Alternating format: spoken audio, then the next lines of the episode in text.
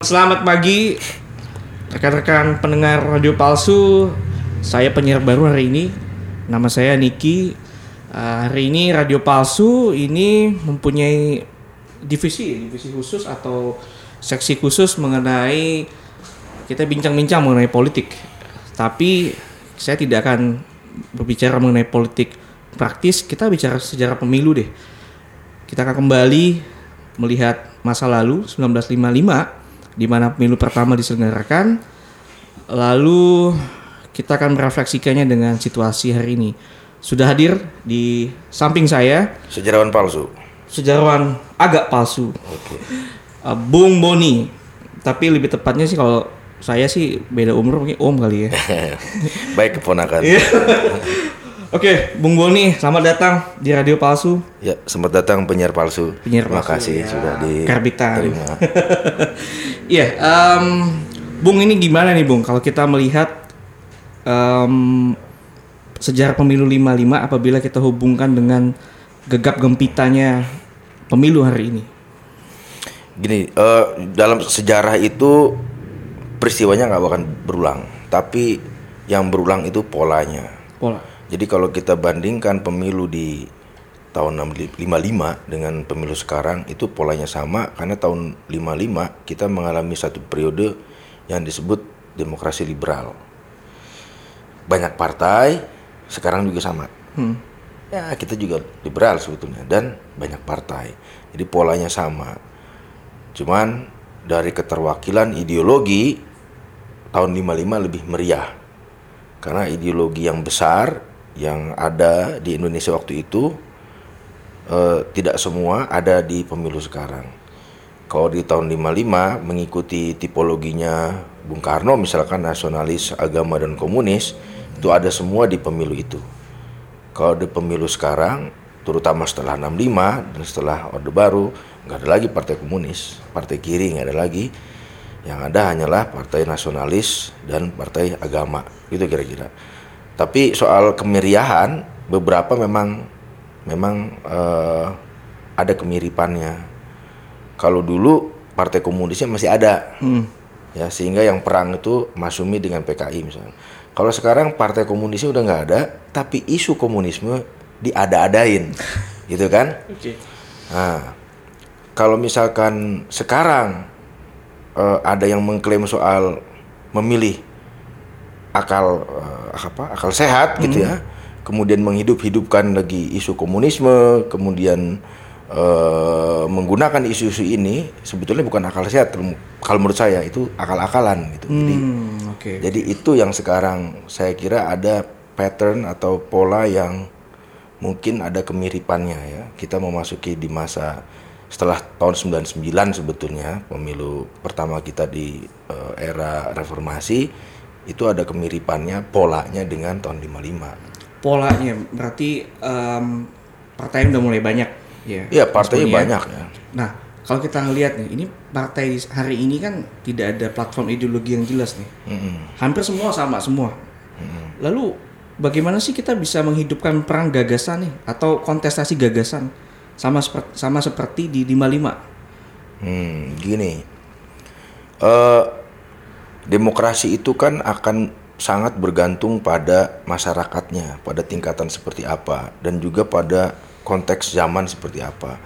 Tahun 55 itu kita baru saja merdeka dan dunia waktu itu terbagi-bagi berdasarkan ideologi itu sendiri.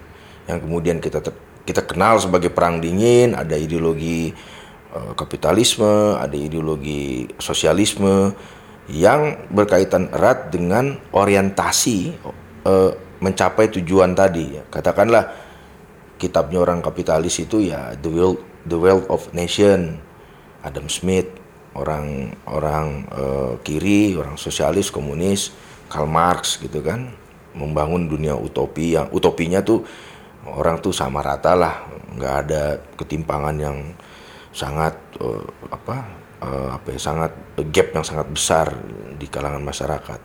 Nah kelompok ini kemudian bertarung lah secara ideologi bertarung menawarkan gagasannya masing-masing. Nah eh, ini harus kita pahami prosesnya. Setelah tahun 55 itu kan pemilunya dua kali.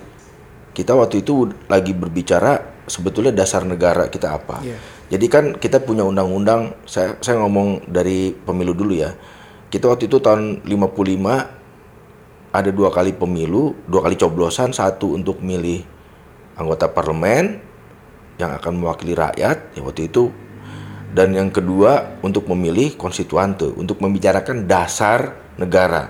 Karena pertimbangannya waktu itu gini undang-undang dasar 45 itu tidak eh, apa tidak memadai untuk dijadikan pedoman eh, untuk dijadikan konstitusi kemudian kita juga pernah punya undang-undang dasar sementara tahun 50 Iya, UDS, yang ya. kemudian juga tidak memadai Nah, perdebatannya waktu itu selain memilih anggota parlemen adalah bagaimana caranya memi- eh, apa, merumuskan dasar negara. Karena Undang-Undang Dasar 45 itu dianggap disupport oleh fasisme Jepang. Nah, kemudian dialog lah. Di dalam konstituante itu kemudian setelah pemilihan itu ada tiga blok. Satu yang mendukung Islam sebagai eh, dasar negara, kedua Pancasila, ketiga blok sosioekonomi seperti sosialis lah gitu ya. Itu kecil kelompok kecil. Ada 20 partai lebih yang berada di blok mendukung Pancasila termasuk PKI, PNI dan partai-partai nasionalis lainnya. Ada juga sekitar ya hampir sama jumlahnya di blok Islam. Kalau nggak salah di sosioekonomi itu cuma tiga atau tiga partai lah. Mereka bertarung lama. Kalau kita baca desertasinya Bang Buyung, Bang Buyung ya. Heeh. Aspirasi konstitu- eh, pemerintahan konstitusional ya. ya itu itu lama debatnya, lama debatnya nggak habis-habis. Iya. nggak habis-habis akhirnya dekrit ya tahun 59 diikuti dengan demokrasi terpimpin 60 sampai kemudian berakhir 65 nah setelah 65 kita punya pengalaman saya masih ingat betul Soeharto dalam satu kesempatan dia bilang kita punya pengalaman yang kurang baik di masa demokrasi liberal banyak partai masyarakat terbelah-belah itu yang menjadikan dasar orde baru menyederhanakan partai menjadi tiga saja dan kemudian pemilunya dilaksanakan tapi lebih kepada prosedural aja. Nah, eh, sebelum kita bicara pemilu sekarang, kenapa sekarang kayak gini? Di masa orde baru itu masyarakat di mengalami satu depolitisasi. Iya. Jadi orang itu dijauhin dari politik. Kemudian lahirlah konsep floating mass. Ya, kamu tahu siapa yang melahirkan konsep itu dan dari mana konsep itu Jangan lahir? gitu. Jangan gitu ya. floating mass ini membuat masyarakat itu terdepolitisasi, punya jarak dari politik, sehingga mereka hanya dilibatkan ke dalam politik pada saat mencoblos lima tahun sekali. Iya. Tidak ada partisipasi aktif di dalam politik dengan berbagai eh, kualitas dan seginya ya. Orang ngomongin politik jadi tabu gitu kira-kira. Nah, ketika reformasi, gua balik nih, orang terpolitisasi, masyarakat terpolitisasi, ikut semuanya. Ditambah lagi adanya media sosial. Iya. Jadi sekarang orang kesannya seperti terseret arus eh, politisasi yang sangat masif. Apakah ini baik? Bisa jadi. Apakah ini buruk? Bisa iya. Tapi saya agak lebih sedikit optimis. Ini justru zaman di mana orang bisa belajar politik dengan benar. Tapi sayangnya, ya kan, pendidikan politik yang massal ini tidak disertai dengan elit politik yang punya attitude yang baik. Ada yang baik, Iya. tapi yang nggak baik cuma dikit sebenarnya. Cuman ininya nih gonggongannya gede banget gitu kan. Jadi amplifikasi ketidakbaikan itu tersebar luas. Contohnya tadi isu-isu hoax apa segala macam. Nah ini yang terjadi sekarang gitu. Dan kita punya trauma gitu. Misalkan trauma sebenarnya kita punya semua punya trauma. Cuman gini, trauma kita terhadap komunisme itu sangat tergantung pada gambaran atau narasi yang dipabrikasi di masa Orde Baru Iya. setelah 65. Sebenarnya kita ada peristiwa DITI namanya. Itu kalau kita baca pidato Soekarno dan baca dokumentasi sejarah, wah itu gila-gilaan juga, bunuh-bunuhan juga. Tapi kenapa tidak ada narasi yang sekuat komunis? Karena tidak sempat dibuat pabrikasi cerita untuk menstigma kalangan Islam politik, ya kan? Sehingga kita sekarang tidak bisa menghakimi mereka yang bergerak aktif di partai politik Islam punya kaitan dengan DITI misalkan. Karena tidak ada stigma yang dibangun dan diproduksi pada masa itu. Tapi setelah 65 ada pabrikasi narasi sehingga dipukul rata setiap orang kiri pasti komunis, setiap komunis pasti sosialis, pasti PKI. Nah itu itu nggak pernah kita uh, kenali sekarang ya. Jadi orang ya udah trauma aja yang muncul dan stigma yang muncul. Dan celakanya narasi itu dibawa ke pemilihan sekarang. Ada juga kan DITI di tahun 80-an juga dimanfaatkan oleh NII istilahnya. NII ya. Nah, N11 lah. N11 kan dimanfaatkan untuk kepentingan politik. Sangat dimanfaatkan, sangat. Ya kita tahu siapa yang memanfaatkan. Iya, ya. jadi jadi uh, apa? Ingatan kita terhadap sejarah itu sangat menentukan juga pada kontestasi politik di hari ini. Oke. Kenapa kata liberal juga menjadi sama mengerikannya dengan komunis di Indonesia ini. Liberal itu juga menjadi bahan apa narasi yang diprotes juga di demonstrasi mana-mana juga menolak liberal padahal yeah. demonstrasi itu bagian dari liberalisme yeah. juga. Ya karena orang nggak ngerti sangkain liberal itu nggak bebas aja gitu kan. gua gua make angkot kagak bayar, gitu. gua ambil manggahnya orang nggak bayar, nggak izin. Orang kan ter gini, kita kan nggak pernah belajar dengan utuh ya kan hmm. gimana mau gimana orang mau tahu marxisme bukunya disita pengalaman ya ya buku saya disita gimana orang mau belajar tentang liberalisme hmm. diskusi ataupun apa ya kita nggak pernah kita nggak pernah utuh mempelajari satu hal hmm. saya nggak ngomong sistem pendidikan segala macam deh yeah. gitu ya. hmm. ya itu terlalu omongannya profesor saya bukan profesor jadi masyarakat kita itu ya mungkin juga di daerah di dunia lain kecenderungannya. Jadi karena kita punya pengalaman traumatik di masa lalu dan itu diwariskan ingatannya, ya jadilah muncul kelompok-kelompok yang kayak tadi gitu. Oke, kalau kita bicara mengenai um, sosial media, hmm. lalu hari ini kan beredar sosial media menembus batas-batas, gayanya seperti propaganda di tahun 55 begitu. Hmm kalau menurut Bung Boni ini lebih menyeramkan mana nih? Propaganda lewat sosial media atau lewat bulletin-bulletin atau uh, lewat flyer-flyer di masa ini, lalu? Tahun 55 setiap partai politik punya afiliasi terhadap media massa. Hmm. Zamannya waktu itu. PKI punya Harian Rakyat. Uh, eh, PNI punya Suluh Indonesia, terus ada Marhain, ada apa macam-macam. Masumi punya uh, apa namanya abadi abadi ya. korannya majalahnya ada hikmah. Nadatul Ulama punya uh, apa duta masyarakat. PSI walaupun tidak pernah diakui oleh Rosiana Anwar ada pedoman. Kira-kira setiap uh, partai politik punya afiliasi dengan medianya hmm. waktu itu. Nggak ada istilahnya koran independen dalam arti ideologi. Nah kalau sekarang setiap partai politik punya buzzer hmm, dan buzzer akun anonimi masing-masing. nah yang bahaya dari sekarang adalah kalau dulu kita tahu siapa yang menulis, yeah. kalau itu keluar secara resmi. Bukannya dulu nggak ada isu, ada juga yang bikin isu. Tapi kabar baiknya kalau dibandingkan dengan sekarang, begitu isu keluar di media sosial, real time gitu ya, Misalkan si A mau dibunuh dari partai politik ini.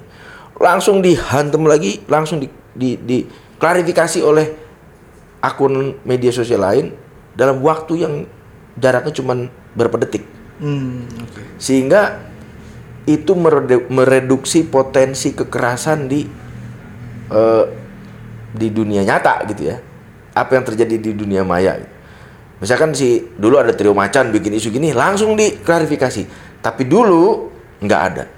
Ini yang membuat eskalasi kekerasan massal di tahun 65 begitu meluas karena orang nggak sempat memberikan klarifikasi.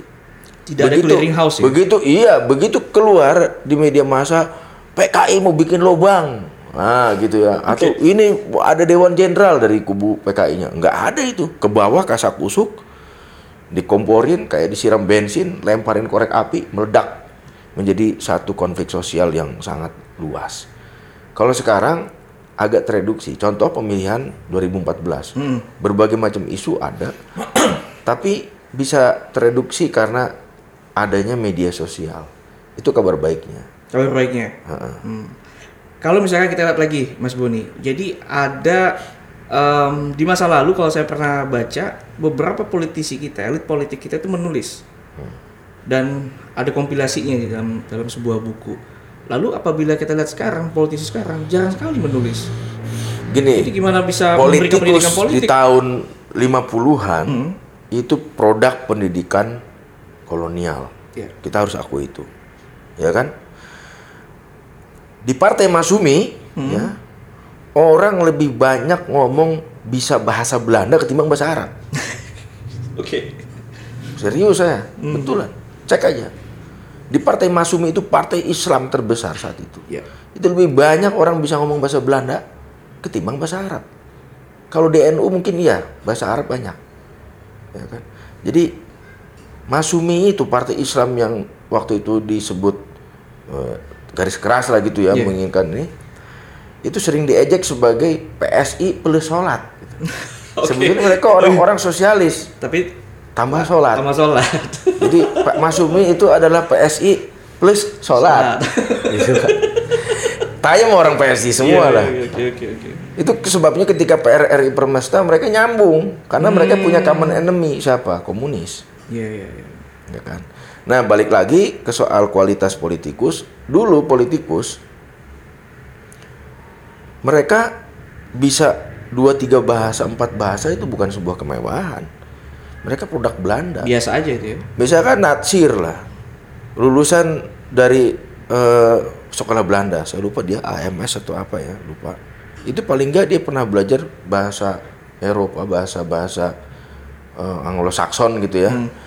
Jerman dia bisa, Belanda dia apalagi, Inggris pada kumur-kumur deh, ya kan? Mereka yang lulus dari AMS misalkan, eh, Algemene Middelbare School, itu belajar bahasa Latin. Oh oke. Soekarno itu lulus dari HBS, Hollandseburger School. Itu sekolah dasar yang eh, disetarakan dengan Eropa, artinya orang yang ke situ tuh pakai bahasa pengantar bahasa Belanda. Minimal bisa empat bahasa. Anda bayangkan bagaimana bagasi pengetahuan mereka, hasil pembacaan mereka dari buku-buku itu yang sangat luas.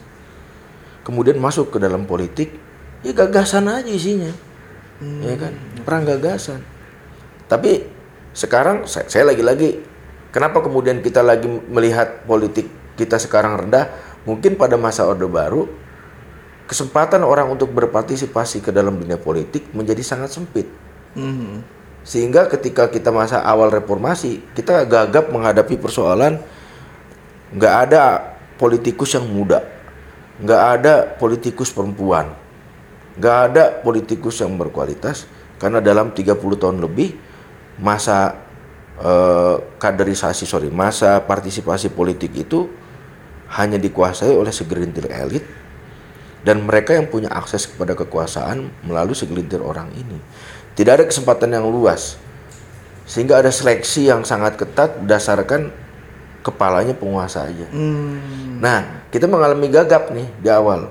Tapi sekarang kita udah mulai melihat ada beberapa politikus-politikus muda di kubu 01 di kubu 02 yang rupanya juga melihatkan memperlihatkan ada sedikit masa depan cerah nih ya. Selama nggak ada apa-apa lah ya. Contoh, kalau dulu tuh eh, tarung gagasan di konstituante Aidit sama Isa Ansari atau sama Natsir itu bisa bertarung habis-habisan. Begitu rehat itu kan di Bandung dulu rehat ngopi gitu ngeteh bareng. Berarti itu itu bukan mitos tapi betul terjadi. Itu betul terjadi. Saya saya dapatkan cerita ini dari Bang Buyung dan Bang Buyung mendengar langsung dari Natsir Oh, ketika diwawancarai untuk disertasinya. Iya. Ketika mereka habis sidang berdebat habis-habisan keluar eh Aidit nyamperin mejanya Natsir. Iya. Di, "Eh, gimana kabar Umi? Hmm. Kaget Natsir. Akhirnya duduk cair. Umi itu istrinya Natsir. Jadi jadi ada suasana seperti itu. Memasuki tahun 60-an eskalasi konflik Meningkat? politik semakin meningkat, kemudian ada bedil masuk. Tentara maksudnya. Ya, tahun 65 1 Oktober sama kan tentara ya. Bahwa mereka punya pengaruh latar belakang ideologi lain soal, tapi itu konflik konflik bersenjata dan saling bunuh dan itu yang menyebabkan eh, kita punya trauma terhadap politik yang Jadi masuknya tentara dalam spektrum politik nasional ini menyebabkan landscape politik itu jadi berbeda. Orang tidak lagi perang gagasan tapi sudah mulai main kekerasan, baku hantam dan sebagainya. sebetulnya keterlibatan tentara di dalam politik sendiri sebuah gagasan, Hmm, oke. ya kan? Eh, Nasution. Iya, jadi tahun ini kita juga ngomongin tentara ya. Iya. Jadi tahun tahun 45 ya. Kita dari awal mendesain bahwa tentara kita itu people's army gitu. Tentara rakyat. Itu kepengennya Sudirman Hmm, yang Army. yang hasil dari diskusi dengan Tan Malaka. di tahun 46 itu ya. Nah, tapi kemudian tak bagaimana mereka pecah kongsi dan kemudian jalannya sejarah tentara kita jadi semacam tentara yang eh, apa ti- tidak hanya punya kesadaran politik tapi juga tentara yang kemudian berkuasa, Hmm. ya kan? Awalnya memang sudah dari top masa revolusi tapi kemudian mulai masuk ke unit bisnis ketika nasionalisasi tahun 57 banyak sekali perwira-perwira yang dilibatkan di dalam dalam perusahaan-perusahaan milik negara yang dinasionalisasi dari milik Eropa, duduk sebagai manajer, duduk sebagai direktur segala macam. Dan di saat mereka sudah menguasai sumber daya, ya kan, untuk untuk melanggengkan itu ya mereka butuh legitimasi lewat kekuasaan. Maka mulai masuklah ke sana kemari. Kemudian tahun eh, 65 66 ketika Soeharto masuk ya udah kita jadi junta militer gitu ya. Dunta gitu. Ya, kayak gitu. Bicara mengenai golput nih Mas. Heeh. Ini kan kalau saya kumpulkan data dari tahun 55 juga ada golput. Lalu di em, Orde Baru sebagai bentuk perlawanan. Lalu makin ke sini makin besar golput orang nggak mau milih. Menurut Mas Boni kira-kira apa nih? Saya kira Pem- Pemicunya apa? latar belakang konteksnya ya gini. Di, di di masa Orde Baru, golput muncul sebagai reaksi terhadap macetnya demokrasi. Ya kan? Demokrasi ya. Ya gimana? Partai politik cuma tiga. Mm-mm. Kalau pemilu yang menang dia lagi, presidennya yang menang dia lagi. Malahan nggak perlu survei elektabilitas ya. Makanya Udah kalau ada yang menang siapa. kalau ada lembaga survei waktu itu saya jamin pasti bangkrut. Nggak ada yang mesen. Nggak Gimana? kerja dong saya. Makanya nggak ada ini berkah demokrasi kan.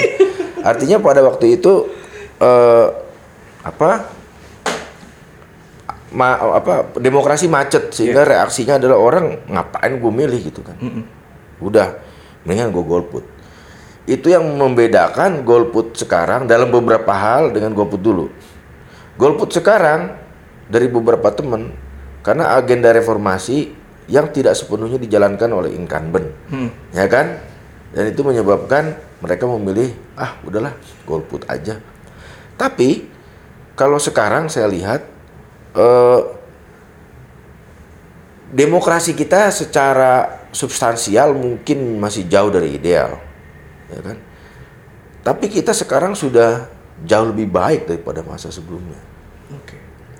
sehingga setiap kali ada eh, tindakan yang kita nilai berbau-bau otoriter, berbau-bau kayak yang dulu-dulu, itu bisa kita suarakan, bisa kita eh, kritik seketika dan juga bisa terwujud dalam tindakan kita untuk memilih atau tidak memilih si calon yang Oke. apa eh, akan maju gitu.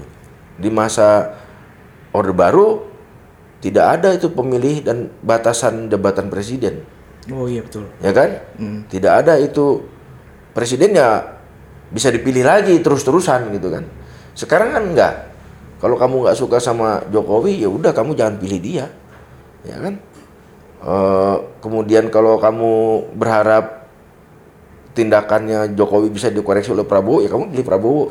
Kalau kamu merasa tidak mau dua-duanya sama ya kamu bisa. Tapi ada satu keadaan kalau kita bandingkan sama sejarah ada satu keadaan di mana sekarang orang mau tidak mau harus mengkoreksi jalan ataupun eh, apa namanya eh, platform kerjanya gitu ya.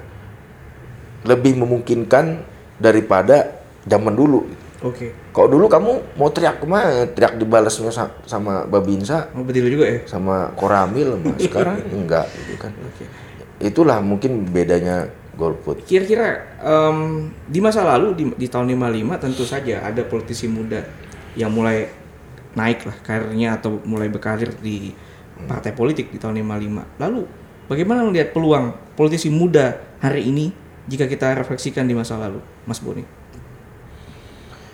Kalau sekarang saya pikir ada beberapa partai yang masih mungkin yang masih katakanlah tergantung pada figur tertentu ya. Iya. heeh. Nah, itu kita nggak bisa elakkan. Tapi juga ada partai-partai yang mungkin juga tidak tergantung pada figur tertentu. Nah justru sekarang adalah kesempatan bagi anak-anak muda untuk lebih melek politik, lebih punya kesadaran untuk berpartisipasi ke dalam politik, tidak dengan model yang lalu. Hmm. Orang tidak masuk politik zaman sekarang itu kan karena trauma. Trauma. Iya trauma dong. Zaman kolonial orang kalau masuk politik itu ada istilah 3B. Bui, buang, bunuh. Oke. Itu kemudian tahun 65 terjadi kehancuran. Kemudian orang kalau masuk politik di masa Orde Baru tadi sangat sulit dan sempit. Hanya orang yang punya akses kepada kekuasaan yang bisa masuk partai politik dan itu tidak terbuka secara umum, tidak membuat orang mau ikut sehingga kita mengalami defisit anak muda di politik. Oke. Sekarang kita punya banyak peluang untuk masuk. Kamu masuk partai apa pun. Kamu masuk partai apa pun bisa. Kamu bertarung. Sekarang semua terbuka. Dan yang harus diingat adalah politik menentukan harga beras, harga sabun, harga minyak, bayaran sekolah dan semua dalam sisi kehidupan kamu. Kalau kamu alergi terhadap politik dalam berbagai bentuknya, kamu nggak mau ikut campur, ya siap-siap kamu menjadi objek dari ketidakadilan yang dilakukan oleh segelintir elit yang dipilih oleh orang-orang yang punya kesadaran politik tapi tujuannya untuk bukan untuk kepentingan publik tapi untuk kepentingan kelompok gitu. ya. Kapan kira-kira em, pendidikan politik yang baik untuk anak muda itu dimulai? Apakah waktu mau pemilih pemula? Sebab kalau kita lihat founding uh, parents kita tuh dari semenjak SMA mereka udah sadar Ya, politik itu eh, apa. Kita salah juga nyebut tahun politik gitu ya. Setiap hari adalah politik. Ya. Ya kan? Jadi kalau misalkan kapan pendidikan politik yang bagus ya setiap hari. setiap hari. ya kan setiap hari gitu jadi eh, orang diajarin tentang haknya tentang kewajibannya anak SD lah gitu misalkan lo harus buang sampah yang benar kamu harus menghargai orang itu udah tindakan politik kamu harus hargain siapa pun orang itu nggak peduli kamu agamanya apa eh, race apa eh, su- sukunya apa gitu eh, etnisnya apa itu harus di ditanamkan sejak kecil dan itu tindakan politik dan itu untuk kebajikan gitu. Tapi kalau kamu sekarang, wow, kamu jangan temenan sama dia karena dia kafir gitu. Hmm. Nah, kamu jangan deket-deket sama dia karena dia itu Cina gitu kan. Itu sebetulnya tindakan politik, tapi yang salah. Karena politik menurut saya tujuannya adalah eh, pertarungan gagasan di arena eh, publik untuk kebaikan publik dan untuk mengusung nilai-nilai kemanusiaan itu sendiri gitu. Berarti kalau